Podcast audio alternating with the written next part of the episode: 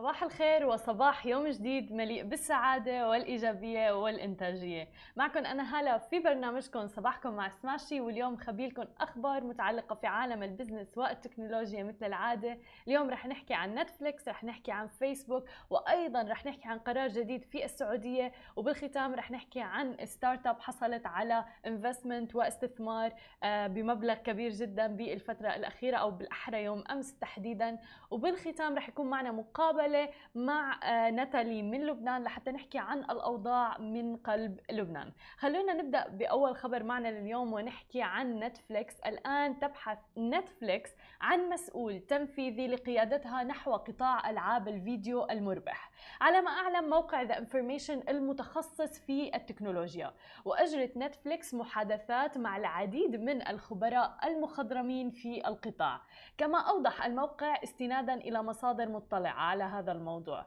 رح تكون خدمة ألعاب الفيديو القائمة على اشتراك شبيه بخدمة أبل أركيد، اللي بتمنح للمشتركين وصول غير محدود إلى مجموعة ألعابها المختارة. وكما هو الحال مع الأفلام والمسلسلات التلفزيونية، ما رح تعرض نتفليكس إعلانات إلى جانب الألعاب بحسب الموقع. وما زالت خطط نتفليكس في مهدها طبعا حتى الآن. المنصة ما قررت بعد إذا ما كانت رح تطور محتوى خاص بها أم رح تعرض ألعاب طورتها جهات ثالثة. ومع تجاوز سوق الألعاب العالمي الآن ل 300 مليار دولار وفقا لدراسة أجرتها شركة مؤخرا، فخطوة نتفليكس رح تفتح أفق وتدفق جديد ومربح جدا من الإيرادات لشركة التكنولوجيا العملاقة. مثل ما عم نشوف، عالم الألعاب لم يعد مجرد هواية كما كان سابقا، حتى صانعي المحتوى صاروا عم يدخلوا بعالم الألعاب. شفنا بالفترة الأخيرة اليوتيوبرز العرب حتى عم بيفوتوا عم بيلعبوا مع بعض، لأنه فعلا قطاع الجيمنج من القطاعات المربحة جدا بالفترة الأخيرة. ويمكن بفترة كورونا أيضا زادت إيرادات هذا القطاع بشكل كبير، لأنه معظم العالم قاعدين بالبيت. شفنا مثلا لعبة Among Us، يعني صار حتى الناس اللي ما بتلعب بالعادة صارت مثلا تلعبها، وغيرها من الألعاب الأخرى. خلونا ننتقل لتاني خبر معنا لليوم ونحكي عن شركة آبل وفيسبوك وكل الأمور اللي عم تحصل تحديدا عن البوستات المتعلقة بفلسطين اللي عم بيتم حجبها من مواقع التواصل الاجتماعي، سواء كان فيسبوك، انستغرام وغيرها. الآن كشف موقع أنه شركة آبل رفض طلب إدارة فيسبوك بإزالة التقييمات السلبية لتطبيقه على متجر تطبيقات آب ستور، واللي كان نتيجة حملة منظمة من نشطاء وآلاف الأشخاص المؤيدين للقضية الفلسطينية والمستائين بشكل كبير جدا من الرقابة، حذف أو تعليق مثلا المشاركات، بعض الكلمات اللي شملت تقييد، حذف محتوى، حسابات المؤيدة للفلسطينيين، كلها عم نشوف بشكل كبير عم بيتم حجبها، قمع حرية الرأي على مواقع التواصل الاجتماعي كل ما يتعلق بالقضية الفلسطينية والحسابات المؤيدة لها. لذلك قام العديد من الأفراد بالذهاب إلى الآب ستور، متجر آبل للتطبيقات، وحطوا تقييم لمثلا تطبيق فيسبوك وإنستغرام 1 نجمة فقط، وكتبوا بالريفيوز بالتقييمات رأيهم عن هذا الموضوع، انه ليش حطوا 1 نجمة. والفكرة طبعا كانت انه عم بيتم قمع الحريات وتحديدا حرية الرأي على مواقع التواصل الاجتماعي. ايضا شاف العديد من الافراد انه لما عم بيحطوا مثلا المتابعين تبعهم والناس اللي عم بيتابعونه اي محتوى له علاقة بالقضية الفلسطينية، عم بيحطوا انه المحتوى حساس وقد لا يكون بيشمل على اي مشاهد فعلا حساسة ولا حتى على كلمات حساسة. في منهم عم بينمسح البوستات تبعهم، في منهم عم بيتم يعني تهديدهم انه حسابهم راح يتم حذفه ايضا او ايقاف الحساب نفسه. لذلك الان قالت شركة آبل انه ما راح تقبل بانه تحذف التقييمات السلبية اللي موجودة على الآب ستور اللي على فيسبوك او انستغرام وغيرها. في العديد من الناس بالفترة الأخيرة يعني منذ ايام حصل هذا الموضوع، فتطبيق فيسبوك نزل تقييمه بشكل كبير ل 2.3، ولكن والآن واليوم تقريبا اقترب ليوصل من 1.2 من أصل 5 نجوم، هو أدنى تقييم بيحصل عليه التطبيق. وحتى إذا بدنا نرجع ونشيك على سهم فيسبوك فانخفض بشكل كبير إثر هذه الأحداث وهذه الأخبار. خلينا ننتقل لخبرنا الآخر، نحكي عن السعودية.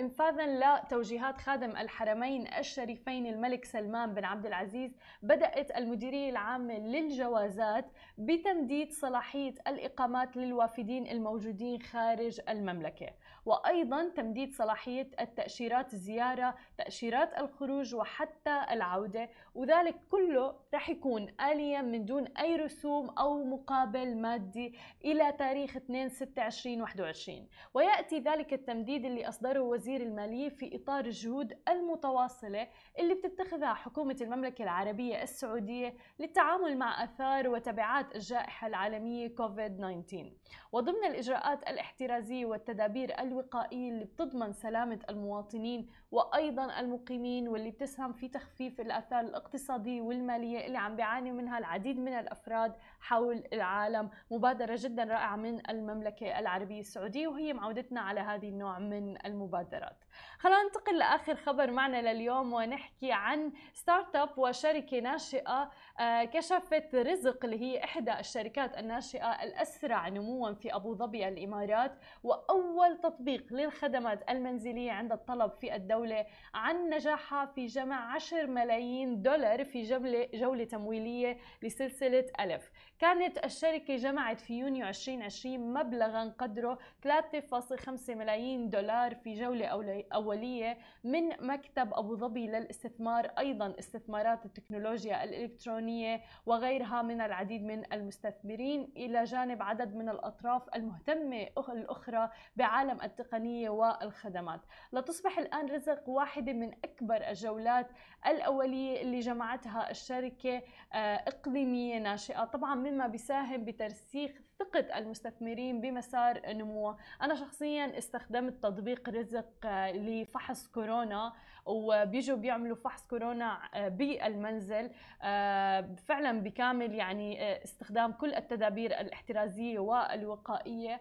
وأيضاً إلى جانب ذلك حلو إنه نشوف الشركات الناشئة عم بتواكب كل التغيرات اللي عم بتصير، يعني شافوا في طلب كبير جداً على فحص كورونا فقاموا بإضافة هذه الخدمة إلى تطبيقهم، تطبيق رزق.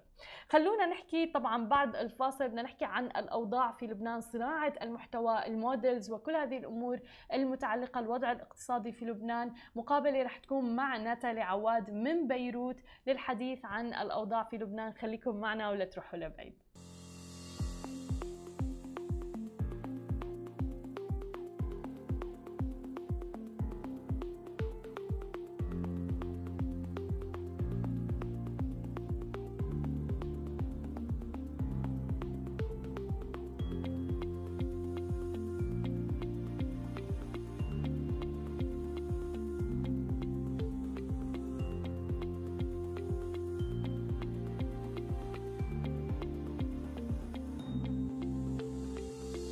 رجعنا لكم من جديد ومعنا ضيفتنا اليوم من بيروت ناتالي عوادي. أهلا وسهلا فيكي معنا اليوم.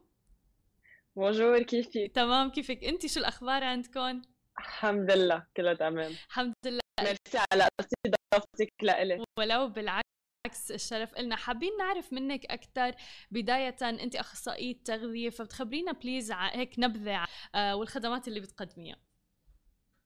أنا أخصائية تغذية ببيروت، خلصت علمي بالجامعة اللبنانية الأمريكية وكفيت ماجستير بالكلينيكال نيوتريشن وكمان بالسبورتس نيوتريشن، وكمان بدرب رياضة، يعني كمان أخصائية لياقة بدنية. فبقدر أساعد الشخص إنه يغير حياته وكل أسلوب حياته، إن كان من التغذية أو من الرياضة أو جماعة الاثنين سوا. جميل. فبعمل فول ترانسفورميشن إذا بدك. طب ومن أمتى اكتشفتي هذا الشغف عندك؟ لأنه واضح إنك أنت مبسوطة فيه يعني.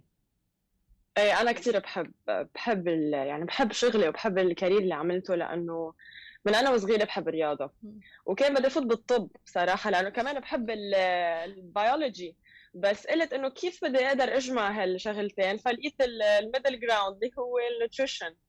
فكفيت فيها وهلا ان شاء الله كمان حبلش بالPhD قريبا. حلو جميل جدا. طب فيك تخبرينا اكثر تحديدا بالفتره الاخيره، يعني للاسف كورونا ويعني لبنان عانى بصراحه بظروف كتير صعبه بالفتره الاخيره، سواء كان انفجار مرفأ بيروت وغيرها، فيك تخبرينا كيف اثر هذا على الكارير تبعك؟